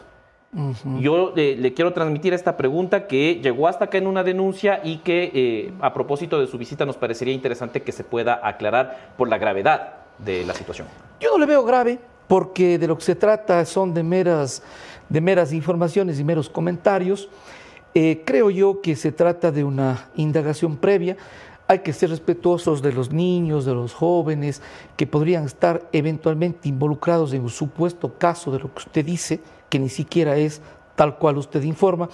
Y por lo tanto. No, pero eso es el proceso, ¿no? O sea, es la denuncia. Aquí. Mm, mm, eh, eh, o, acláreme porque esta es la versión de la una de las partes y por eso le estoy trayendo a usted, de la abogada de la. ¿Quién es la, abogada? la abogada de la menor. O sea, ¿Quién es la abogada? Eh, le, pido que. No, pero yo le pido información. Sí, pero usted tiene conocimiento del caso. No, así, así en sus términos. Entonces voy a ser muy concreto. Yo quería un poco más de información para saber el nivel de información, desinformación, conocimiento que exista y veo que existe una situación errada. Dos cosas puntuales. Y acuérdese, pero, porque usted está grabado. Dos cosas puntuales. Una, no tengo nada que ver. Reitero, nada que ver Dos, respetuoso de las normas del debido proceso, que eso concluya. Y cuando concluya, cuando concluya, nos podemos mirar a conversar aquí y mirando a los ojos le diré que quienes pretendan calumniarme, pero es quería saber el nombre del abogado, responderá, no tengo nada que ver, absolutamente nada. Solo no quiero entrar en detalles jurídicos de algo que conozco. ¿Por qué? Porque una vez más, no quiero incidir ni para bien, ni para mal, ni para lado, ni para arriba, ni para abajo. Que el sistema judicial resuelva que lo que tenga que resolver. Pero no tengo nada que ver, no estoy involucrado en absolutamente nada. Y sé quiénes están detrás también, pretendiendo simplemente ¿También hacer intereses políticos? No creo, no creo. No, a la información que tengo, no creo. Tengo una información muy superficial porque efectivamente no existe ni siquiera un proceso. Y mire usted que ese son el tipo de cosas que muchas veces suceden con los procesos judiciales, en donde cuando aparece inconformidades, no se pretende eh, cuestionar, y en este caso yo que no tengo absolutamente nada que ver, eh, pretender endigarme algo. Eso, eso dice la mala fe, seguramente desabogado o abogado, eso dice la mala fe con la que no se debe litigar, pero por ventaja, aquí tenemos a una persona que guarda la serenidad, respeto las normas, pero obviamente cuando corresponda defenderé mi dignidad. No es una denuncia, una denuncia significa hacer conocer algo irregular ante la autoridad competente, si es así que lo hagan. No tengo ningún eh, cuidado con aquello, pero claro, toca ser muy claros en decir las cosas porque estamos en un medio de comunicación y fíjese usted lo que se pretende plantear, pero más bien le agradezco por dejar claro. Efectivamente, y estaremos pendientes entonces cuando termine por favor, el proceso para poder conversar por favor, sobre el tema. Por favor, y ahí ojalá tengamos eh, los nombres y las actuaciones de personas que no tienen escrúpulos y que de pronto pretenden afectar la dignidad de las personas. Y entre otras cosas, no se olvide que ser cuidadosos, porque de por medio, ¿quiénes están ahí? Efectivamente, es menores, que ese tema, hay me- menores me- de edad. eh, Hay, hay, eh, niños o adolescentes. Hay que ser muy cuidadosos, hay que ser responsables. También he sido abogado, he sido fiscal, y cuando abogado hay algo que se llama la buena fe, la lealtad procesal, la ética profesional. Vamos a pasar con las preguntas de Doménica Ibanco y Estefanía Vaca. Esta es su cámara, doctor. Claro que sí. Doctor, buenos días, ¿cómo está? Le saluda Doménica. Eh, yo quiero rescatar algo del tema anterior sobre los procesos de los dos vocales. ¿Por qué? Eh, la testigo protegida, la, la jueza que grabó la reunión, indicó eh, a las autoridades que usted fue el primero en conocer esto y que usted le pidió una copia del audio antes de que todo pase. ¿Por qué lo hizo? ¿Por qué conocer primero el caso? No es verdad, yo no voy a dar informaciones sobre aquello ni opiniones, en eso quiero por favor que ser entendido, no por otra cosa, sino por lo que acabo de expresar. Hay un proceso judicial en marcha, hay una investigación. Yo no puedo pues, y menos eh, en ningún medio de dice que comunicación. nunca le pidió una Perdón. copia de la... Usted dice que nunca le pidió una Yo copia no voy de a la- dar ningún juicio de valor sobre eso, ahí le ruego su comprensión, porque es un proceso judicial y yo no puedo estar ventilando opiniones o información al respecto en un medio de comunicación. En un momento dado, si es que es necesario, yo debo hacerlo, sobre todo en el marco del derecho. Pido algo, la comprensión. Yo soy el presidente de la Corte y yo ponerme a opinar sobre un- un- un- temas de elementos probatorios de un proceso penal, no voy a incurrir en aquello. No, claro, pero como presidente de la Corte Nacional, el hecho de que una testigo protegida y que, que fue que grabó el audio diga que mi yo quiero escuchar ese audio, así que le ruego que me dé una copia del mismo por parte de, de usted, sí es grave, ¿no? Eh, podría ser, podría ser según su punto de vista, pero esto es un proceso, entonces yo le vería más grave el hecho que yo dé opiniones extraprocesales sobre un tema que está judicializado. Ok, pasando de tema, a nosotros nos llegó un oficio que usted le envió a Vilman Terán en abril de este año sobre los riesgos que está pasando el archivo documental e informático de la Corte Nacional de Justicia. Hay cosas muy interesantes y que alarman un montón porque se habla de que no existe, por ejemplo, eh, una, una, un, o sea, como que un sistema de seguridad para los archivos informáticos, de que todos los funcionarios pueden acceder a la información muy fácil, que no hay controles policiales, que se necesita eh, operativos de inteligencia alrededor de la Corte Nacional de Justicia. Y es algo de que ya se hace un estudio y le da recomendaciones de que ya hasta podría haber presencia de roedores. ¿Cuál es la respuesta que le ha dado por parte de- del Consejo de la Judicatura, teniendo en cuenta que hace unos 5 o 10 días, si yo no estoy mal, 25 de julio, usted le envió también estas recomendaciones que le, que le dieron a- al ministro del Interior, Juan Zapata? Bueno, hay dos aspectos últimos que nosotros como Corte Nacional de Justicia nos hemos ocupado y nos hemos preocupado. El uno lo que tiene que ver con el sistema de procesamiento de jurisprudencia de la Corte Nacional y yo quiero comentarles de que la Corte Nacional suscribimos un convenio con el Instituto NADLOW de Arizona, un instituto sin fines de lucro, que nos está apoyando en la parte técnica para el procesamiento de la jurisprudencia y existe un proyecto, una propuesta muy concreta que le presentamos al Consejo de la Judicatura con la finalidad, que el Consejo es el que maneja los recursos, nosotros no, no manejamos como Corte Nacional, que nos puedan eh, aprobar esta propuesta, este proyecto para mejorar la sistematización de la jurisprudencia de la Corte Nacional. En otro orden, y obviamente la ciudad informática. En otro orden, lo que nos ha preocupado eh, poderosamente es el problema de inseguridad de los fiscales, de los jueces, de los funcionarios judiciales en general del país, particularmente de los jueces. en donde la Asociación Ecuatoriana de Magistrados y Jueces proporcionó eh, a través de nosotros, al señor eh, ministro Zapata, un listado en donde constarían algunos de los jueces que puedan tener mayor riesgo. Y lo que nosotros estamos es simplemente pidiendo, solicitando al señor ministro Zapata de que se otorgue de seguridad a los jueces. Desde luego, nosotros llegamos a entender lo que ha dicho el ministro Zapata, no es posible que todos los jueces del país tengan un resguardo policial personalizado. Llegamos a entender. Pero también hay que llegar a entender las circunstancias complejas de inseguridad que vive el país y por lo tanto la importancia que tiene que los jueces tengamos, si cabe decir, incluso un tratamiento diferente para otorgarnos seguridad. Creo que estamos claros en el rol que cumplen los jueces. ¿Qué tipo de tratamiento diferente? Por ejemplo, hay un protocolo en el Ministerio del Interior en donde cualquier ciudadano puede requerir eh, seguridad. Obviamente tiene que justificarse el nivel de riesgo, etcétera, para poder otorgar dicha seguridad. En el caso de los jueces del país, es necesario que se entienda que no puede hacer un trámite común como cualquier otro ciudadano, simplemente por el, entendimiento de que es un juez que cumple una labor delicada y eso per se le provoca inseguridad. No se diga ciertos jueces, como los jueces penales del país, como los jueces de garantías penitenciarias del Ecuador. En el, tema del archivo documental, eso es lo que no me estaba eh, respondiendo. ¿Qué pasó? O sea, en realidad se van a tomar medidas alrededor para mejorar la seguridad del archivo informático y, bueno, del archivo físico, de lo que decíamos de una, presencia de roedores, de hay que fumigar. ¿Qué es lo que van a hacer al respecto?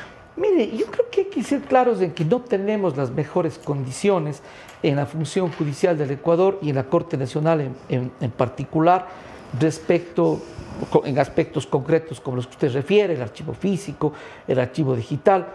Nosotros en forma permanente hemos venido diciéndole al Consejo de Educatura y al país las necesidades que tenemos. Esperamos nosotros, esperemos nosotros que se dé una pronta solución a este aspecto, porque sin duda no puede ponerse en riesgo el archivo de aspectos tan importantes como es la información eh, judicial. El Consejo de la Judicatura, algunos, algunos componentes sí nos ha, nos ha apoyado a la Corte Nacional. ¿Cómo cuáles?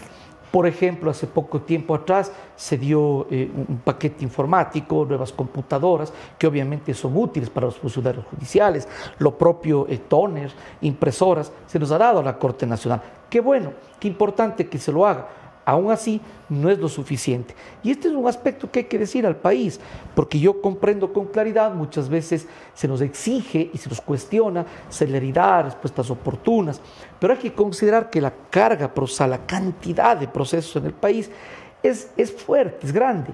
Y claro, hay que tener la capacidad como sistema de justicia para poder dar una respuesta. Y, y, entre otras cosas, ¿qué requerimos?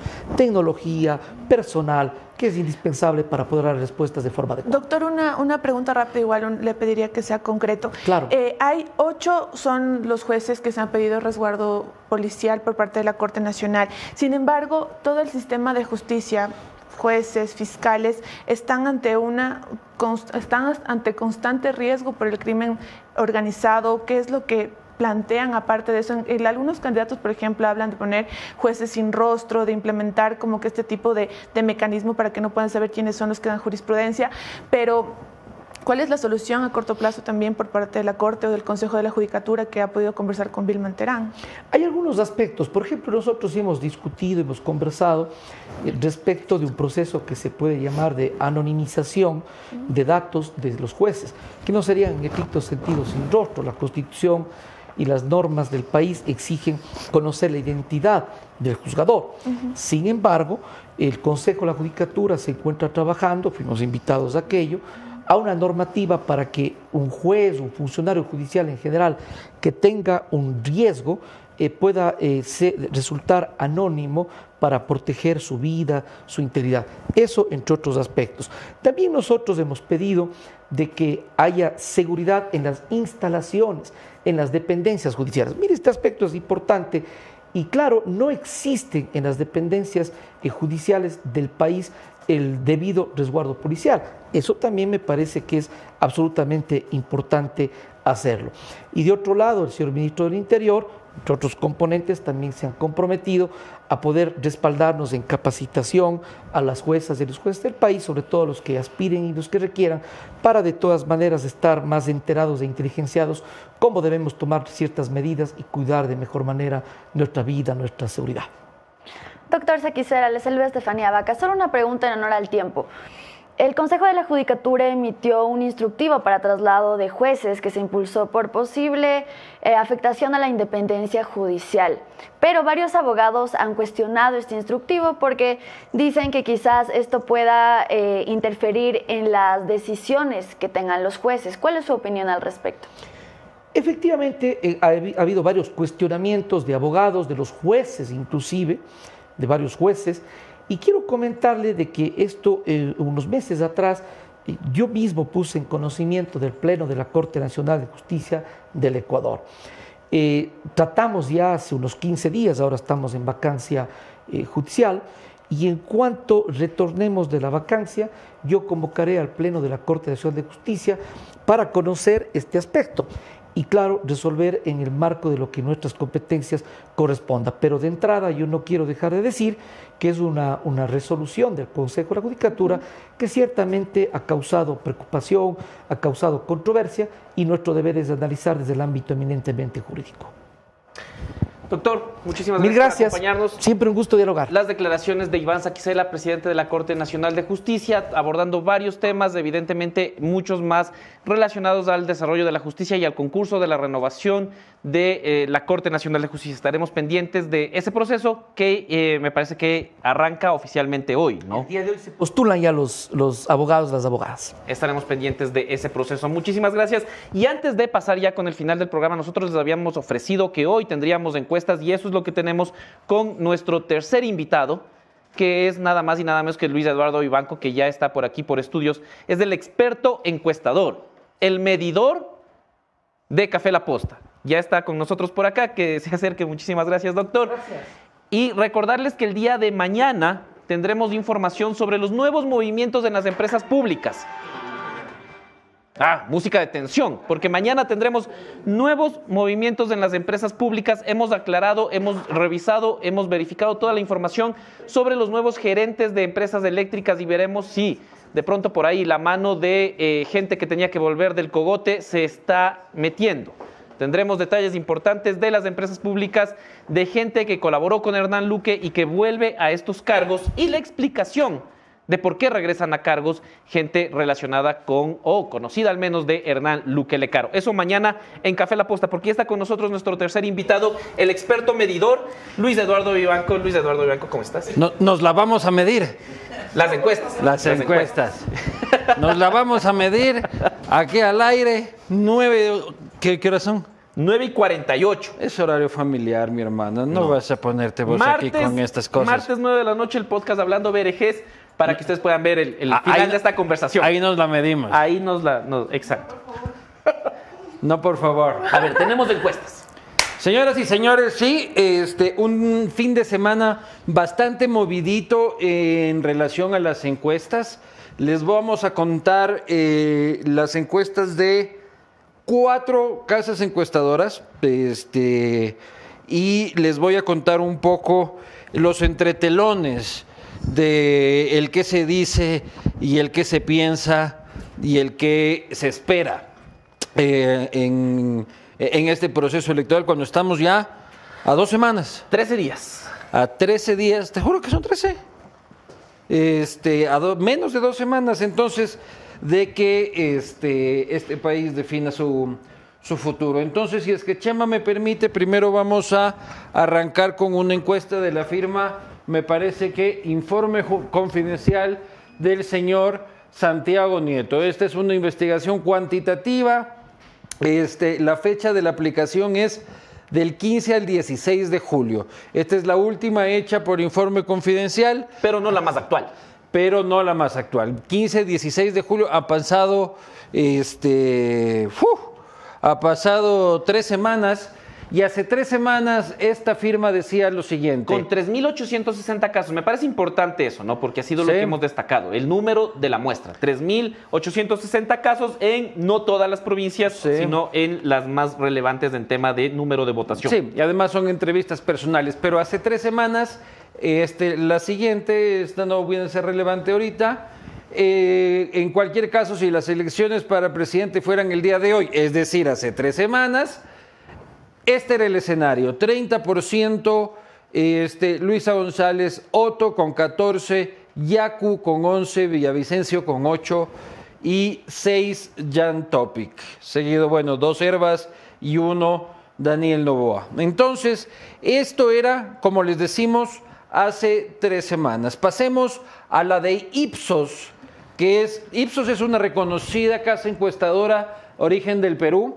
Esta es del 6 de agosto, esta Esta es más actual. Esta es una empresa reconocida, una empresa, una empresa importante. Esta se cerró ayer. Estudio, estudio en hogares, este, eh, eh, no, y 6 de agosto creo que es la presentación, porque yo... Ah, sí. eh, Es del 30 de julio al 2 de agosto, es decir, la semana pasada. de la semana pasada, ¿no? Estos son uh, 2.490 encuestas, un margen de error del 2%, es, una, es un margen bajo, eh, y esto es lo que decían al 2 de agosto, fecha patria del asesinato de los patriotas, este, allá en la lucha por la independencia. Tenemos, Luisa González tiene la mayor intención del voto, iría a segunda vuelta con Sonel Horner, fue la este, conclusión de la empresa Ipsos. Si mañana fueran las elecciones presidenciales, ¿cuál sería, por quién votaría usted? Luisa González 29%, Otto 16%, seguido de Fernando Villavicencio con el 12%, Yacu con el 10 y Jan Topic con el 9, seguido de Herbas con 4, Daniel Novoa con 4 y Bolívar Armijos aparece con 1%. Sacudiendo, pateando el tablero electoral. Pateando el tablero electoral, señoras y señores, el país estremece, sorpresas electorales, Bolívar Armijos registra su primer punto. Un aplauso para Bolívar. Puta, ya siquiera su mujer va a votar por él. No sé si tiene mujer, pero, o su marido, o lo que tenga. Este, pero volvamos a, volvamos a la gráfica, ¿no? Aquí vemos un Otto segundo, eh, un Villavicencio tercero, un Yacu cuarto. eh, ese, ese dato a mí me parece un poco... Es el más generoso que con todos. ah, o sea, no, no quiso pelearse con ella. Ya, ya, toma, Ya, toma dos, vos, vos, claro. vos, Bolívar toma Bolívar toma uno. uno. ¿ya? Topic 9, Villavicencio 12. Villavicencio ubicándose tercero. Yo no le había visto, a excepción de ese datos, eh, tan, tan arriba. Sí, efectivamente, este... Con y- 3 millones de dólares como, como que puedes. Claro, con 3 millones de dólares. Pero- y que yo creo que los 3 millones de dólares se le escaparon porque se ha de gastar uno. Y, Y hoy, hoy, aquí, ya anda Yana- a ver dónde fue a parar los otros Yana dos. Tamaín dijo, pucha, está en la web. O sea, no me vengan a decir que yo mentí o que Claro. CNE. Ahí está, 3 millones de dólares, 3 millones 400 Yo creo que ha de, haber, ha de haber levantado los 3 millones, pero dicho, reportemos uno. Pero, pucha, ya mandé Y 3 millones ya- en el pues, mail. Claro, qué pendejo el pasante. Este. ¿Y a, a dónde irán a pasar a, a parar esos dos, dos palillos? Pero bueno, eso no importa en este momento. Este, entonces, vemos esta encuesta que es del 2 de agosto. ¿Cuánto tiempo ha pasado del 2 de agosto?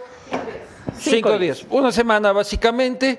Este, en una semana, en este país se mueve. Ah, pucha, en, esta sema- en una semana ya puede estar al revés. Puede estar Bolívar, amigos, hasta Primero. con el 1.4%. Imagínate, compadre. Y, y de hecho, creo que eso vamos a ver en la siguiente encuesta. Vamos a ver la empresa Numa.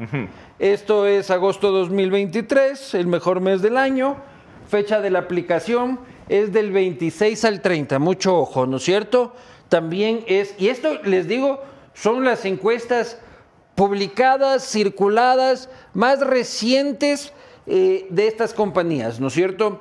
Tomen en cuenta que, y luego yo se los voy a explicar, pero eh, la fecha de aplicación hasta el 30 de julio, una credibilidad, un margen de error más alto del 2.7%. eh, por ciento Y una muestra más pequeña. Y una muestra más pequeña de 1.604 casos. Este, vamos a ver un poco los resultados de Numa. Numa pone este, con 26.23% a Luisa González. Este, pone a Otto Sonnenholder con el 13.88%, a Yaku con el 11.17%, a Villavicencio con 8.7% y a Jan Topi con 4.8%, casi empatado con Daniel Novoa. Este, y eh, con el margen de error estarían empatados todos al final. Y le pone Es lo que 1.47 digo. a Bolívar. Un aplauso para Bolívar, un aplauso. No se detiene, es un crecimiento que sigue, La imparable. curva, la, la curva de, de- de- es insostenible. Eso, eso es imparable, mejor dicho. Que si este hombre arrancaba en, en 2%, ahorita ya teníamos, teníamos segunda vuelta correísta. Luisa contra Bolívar. Claro, no, este, este es una máquina, ¿no? Eh, pero ya aparece con 1.4. Pero aquí vuelven a dar, eh, porque ahorita es la lucha por el segundo, ¿no? ¿Quién está segundo? ¿Quién está segundo? Aquí, en esta muestra, que todavía es del mes pasado, Hasta el 30 de julio. hasta el 30 de julio, este, el ex vicepresidente Otto salía como este, segundo. Entonces vamos a la siguiente, que es este, Telcodata, que es la empresa de eh, Topic, es la empresa de la familia Topic, que este es el último dato Al 5 de de ellos agosto. al 5 de agosto. O sea, esta es la encuesta, la del 5 de agosto. A ver qué dice ahí. Es al, al sábado. En el al sábado. Sí, porque hace un promedio de jueves, viernes y Levantamiento sábado. de información del jueves, viernes y sábado 5 de agosto. Es decir, esta es la más actual. Sí, Por la, la- la de, la de Ipsos era de él, la de Ipsos se entregaba... era de hace cinco días. Exacto, entregó el 2, hizo hasta el 2, pero la entregó ayer. Pero el estudio Y fue al esta 2. es de hasta hace dos días. del sábado.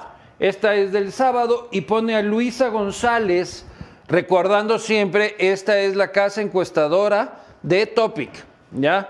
Estas no las hacen públicas, estas son para el consumo interno de la, de la, de la campaña, pero aquí pone Luisa González con 30.5, Jan Topic segundo con 13.1, Yacu Pérez este, con 7.7, Villavicencio con 6.8, Otto, en cambio, aquí sale quinto con 6.5, lo cual también me parece complicado de creerme ese dato. No sé ¿Qué si es que pasó? se- ¿Qué le hizo caerse Ajá. tanto? Mm, no, ay, sería este, y, Novoa con 2 y Herbas con 1.6 y aquí nuestro caballo Bolívar. Otro que cae. Nuestro caballo Bolívar le va como la Carpetonsky. ¿Qué hizo en la última semana Otto y qué hizo en la última semana Armijos para caer así? Bolívar Armijos cae al 0.2. Este, terrible caída, ¿no? No. ¿A, a dónde se habrán ido esos 0.8? No, no, en realidad preocupante. Ahí está, esos son los que deciden. Esos son, ese 0.8 de Armijos puede que definir si es que hay segunda vuelta o no hay segunda vuelta. ¿Te imaginas que capaz que sí? ¿Ya? Porque como va a quedar bien apretadito. Seguimos a la siguiente lámina de la empresa Telcodata. Es la ah, ya. Eh, Esta es la evolución. Entonces, ustedes pueden ver, queridos, ¿cuánta gente tenemos conectada? En YouTube 3300 y en Facebook eh, no lo sé. ¿Y en TikTok? 302 en TikTok. Bueno, para las Más de cuatro- 4.000 personas. Para las 4.000 personas que nos están viendo, este, les comento.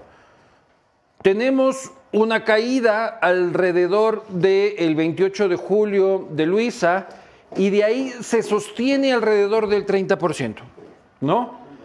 Luego de picos altísimos se ha logrado estabilizar en ese 30. ¿Cuánto le daba este, Ipsos a Luisa? 26. Aquí le tengo. Confírmame ese dato. 30% este, Luisa González. Existe todavía un, una, un- una línea muy alta y muy constante de los indecisos, que es la línea gris este, que está arriba, que es del 23% exactamente. Gracias, Chema, por eso.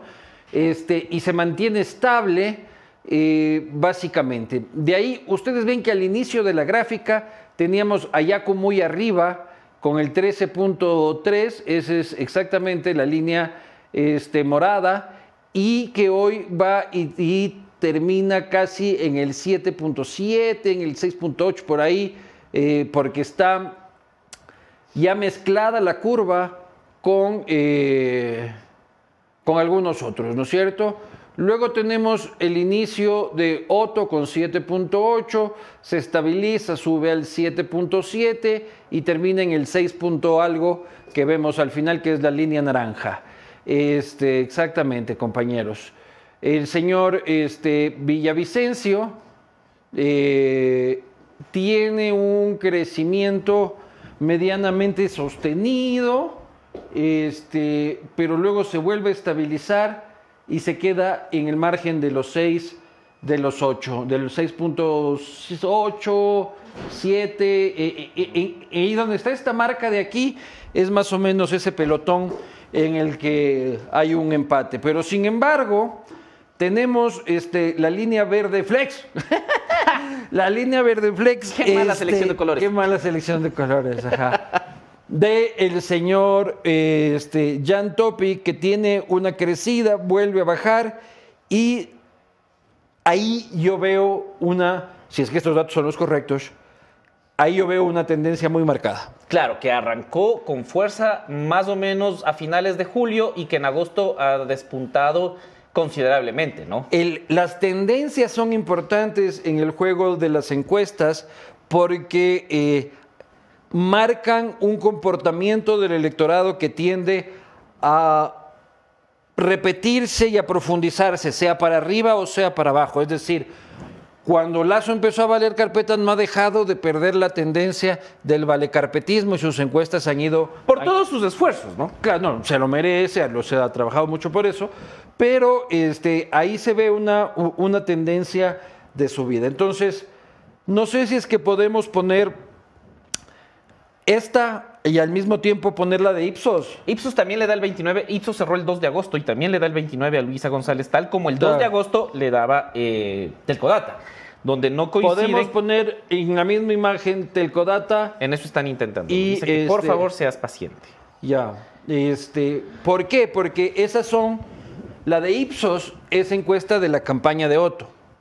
Ya, esas son las cifras más actuales con las que tiene y trabaja la campaña de Sonel Holzner, este, quien por cierto estará en el castigo divino el día de mañana eh, en Qatar y Cumbayá. Eh, entonces, esas son las cifras con las que cree este Otto está, porque son las cifras que les dan sus encuestas. Y podemos, y, y quisiera que comparemos con las cifras que tiene Telcodata. Telcodata, cambio- que cambio son las encuestas de la candidatura de Topic. ¿Por qué es importante esto? Porque ustedes dirán, las encuestas de Topic son las encuestas que hace el mismo, que hace el papá, que, que- estas otras en cambio son las de Ipsos que paga Otto. ¿Ya? Entonces son encuestas este, de las campañas. Ustedes dirán cómo pueden ser creíbles, porque así se trabajan las campañas. Los encuestadores que ven ustedes por ahí, que sacan sus encuestas, que tal y cual, no son tan creíbles como las que este, se utilizan dentro de los cuartos de guerra de las campañas. Porque a las campañas no les sirve ver por ahí empresa Patito en Twitter Claro, que dice no, que tal y cual, que, que Bolívar Armijos está primero y Villavicencio está segundo. Nadie se Este, Yo sí veo unas que ponen Villavicencio una sola vuelta en TikTok. Ahí están, ahí están las dos. eh, eh, exactamente. Bueno, no me hubiese gustado que sea esa otra imagen, que sino la de las barras para, pa- pero yo creo que ya hicieron un gran esfuerzo que no quiero complicar más. Te agradezco, lindo Chemita. En la, mar- en la parte izquierda tienen las encuestas. Ah, eso, eso, eso. Muy bien, Chemita. Pero no le dejes más pequeña la de Otto porque luego van a decir que por eso somos este topixistas. Ahí, eh, ya, bueno, ahí tenemos, ¿no es cierto? Queridos amigos, a mano izquierda las encuestas de la campaña de Topic, a mano derecha este, las encuestas de la campaña de Otto Sonnenhorstner. Recordamos, las de Otto tienen un cierre de 2 de agosto. el 2 de agosto, a pesar que aquí en, la presentación le ponen julio aquí en la derecha. Así que no sé, ese, es el documento entregado, ¿no? Pero 2 de agosto, ¿no es cierto? Y esta es 5 de agosto. O sea, han pasado tres días más. Ven a ser, ¿no es cierto? Sí. Tres, Tres días, días más. importantes en esta coyuntura, ¿no? Pucha, en cada día aquí se están moviendo las frutas porque ya la gente empieza a, a decir, chuta, en serio, ya hay que votar. Entonces tenemos, según Topic, él está segundo con 13.1, exactamente, y Luisa tiene 30. Según Noto, Luisa tiene 29, en eso coinciden, pueden ser amigos, este, y hablar sobre el 30 de Luisa. Segundo está Otto. Y tercero está Villavicencio. Acá a Topic le dan 9. Es decir, empatado con Yaku, quien tiene 10 acá y tiene 7 en la otra. Muy bien, presentadas las encuestas de Topic y de Otto, ninguno de los dos puede ponerse bravo, por si acaso, porque ya me empiezan a putear del un lado y me empiezan a putear, ¡qué bestia! Parece que tienes un perro salchicha tatuado en la nalga. Este, que no es lo mismo que tener una salchicha en la nalga, digo yo. Es importante la Ajá. aclaración, muchas gracias, creo que es, es- es puntual. O también, ahí está, ahí aparece la, la ¿cómo dijeron? Me dijo, la postic. Este, Bueno, está bueno, está no. Está creativo, está creativo, sí, sí. De ahí dicen que yo soy del Joyayay y que me han visto bailando y abrazándome con Yaku. Eso, eso vimos todos, vimos todos. Si no lo vieron, Castigo Divino a Yacu Pérez, que se publicó el jueves pasado. Pueden ver a Luis Eduardo Banco bailando Yo he con dicho, Pérez. este país, usted vote por Topic, vote por Otto, vote por Yaku, vote por Herbas, vote por Daniel Novoa. Esos son los cinco. Ya dije Yaku. Sí, Esos son los cinco candidatos este, que creo que tienen algún valor democrático. Podemos diferir enormemente en algunas cosas, pero los otros tres son un peligro. Los desdolarizadores, ecuadolarizadores. Oye, el peinado no me quedó bien hoy día. Ecuadolarizadores, este, el plan de vacunación y, eh, Y Bolívar Armijos. y Bolívar Armijos, ¿no es cierto? Muy bien, entonces, de ahí les voy a contar un poco el run run de este fin de semana que ha sido un run run, un run run importante. ¡Las pepas! A ver, les voy a leer unas conversaciones, este, que no podré revelar lógicamente sus fuentes, pero para que vean cómo más o menos este, sucede. ¿Ya? Una de las personas más cercanas en la campaña de la señora González. No sabemos todavía si es que hay, segunda vuelta. ¿Con quién pero? Están en empate Yaku, Otto y un poco más abajo, pero con opción Topic. ¿La tendencia de Topic es para arriba? Pregunta la otra persona. Y dice, Yaku está con 14, Otto con 13, Topic con 10, entre paréntesis, pero subiendo. Están apretados, solo que los dos primeros ya llegaron a su techo, es decir, Yaku y Otto, y parece que no suben. Es decir, el único que sube, según esta fuente del correísmo, es Topic. Tuve una conversación con un altísimo este, miembro de la Revolución Ciudadana, uno de los pocos que me contesta el teléfono, este, eh, sino casi que el único, y me pone, hermano, para que un correísta me diga hermano, esto es ya una cosa loca. Luisa está en votos totales con 39. De ahí Topic y Otto empates con el 13. Pero Topic va a terminar segundo. El tracking diario dice que Topic podría terminar encima del 20%. Luisa creen que va a terminar en 44, o es decir, se va en primera. este, y le pongo yo Besa BRG. Este, me dice, te juro, Topic segundo y Otto terminará tercero. Notario, para que vea usted cuál es la fuente. Ah, mira tú. Claro, claro. Ya está bien. Eh, Procedo a creerte. Vamos a- acá, acá también a la notaría de No. las chicas. Ah, ya, pensé que ibas a, a la cámara. Iba a poner en la cámara. Ah, no, pues claro. Sí, ajá. Ahí está, comprobado. Si ustedes creen que mi credibilidad está mancillada, producto de los años, este, hemos tenido aquí a tres testigos sobre esto. De ahí, en el correísmo todos hablan de que Topic está segundo. En el correísmo todos hablan de que Topic, de no haber segunda vuelta, estaría en segunda vuelta. Pero en el correísmo también todos hablan de que ganan en Ganan primera primera. A día de hoy. Ustedes ven la estabilidad, las declaraciones del ecuadolarizador, hay que ver si tiene... Eso te iba a decir, no algún sido tipo de medidas. efecto. Y, y bien podrían causar efecto, porque Arauz sabe hacer eso. Ah, Arauz. Que ya le habían dicho a Arauz que ya deje de hablar, que solo se dedique a recorrer y pum, se cae. Y se, rompe la pata. Exacto, O sea, ni siquiera eso puede ser bien. Se cayó Arauz. Es que cuando ya dio las declaraciones sobre las bandas delincuenciales, vimos nosotros en los Claro. datos que hubo un decrecimiento. Esto Ajá. también podría golpearles duramente el correísmo. Sí, más bien hay que propiciar de que Arauz este, siga Dele diciendo. un micrófono. Denle un micrófono, sigan este, diciendo cuáles son sus planes.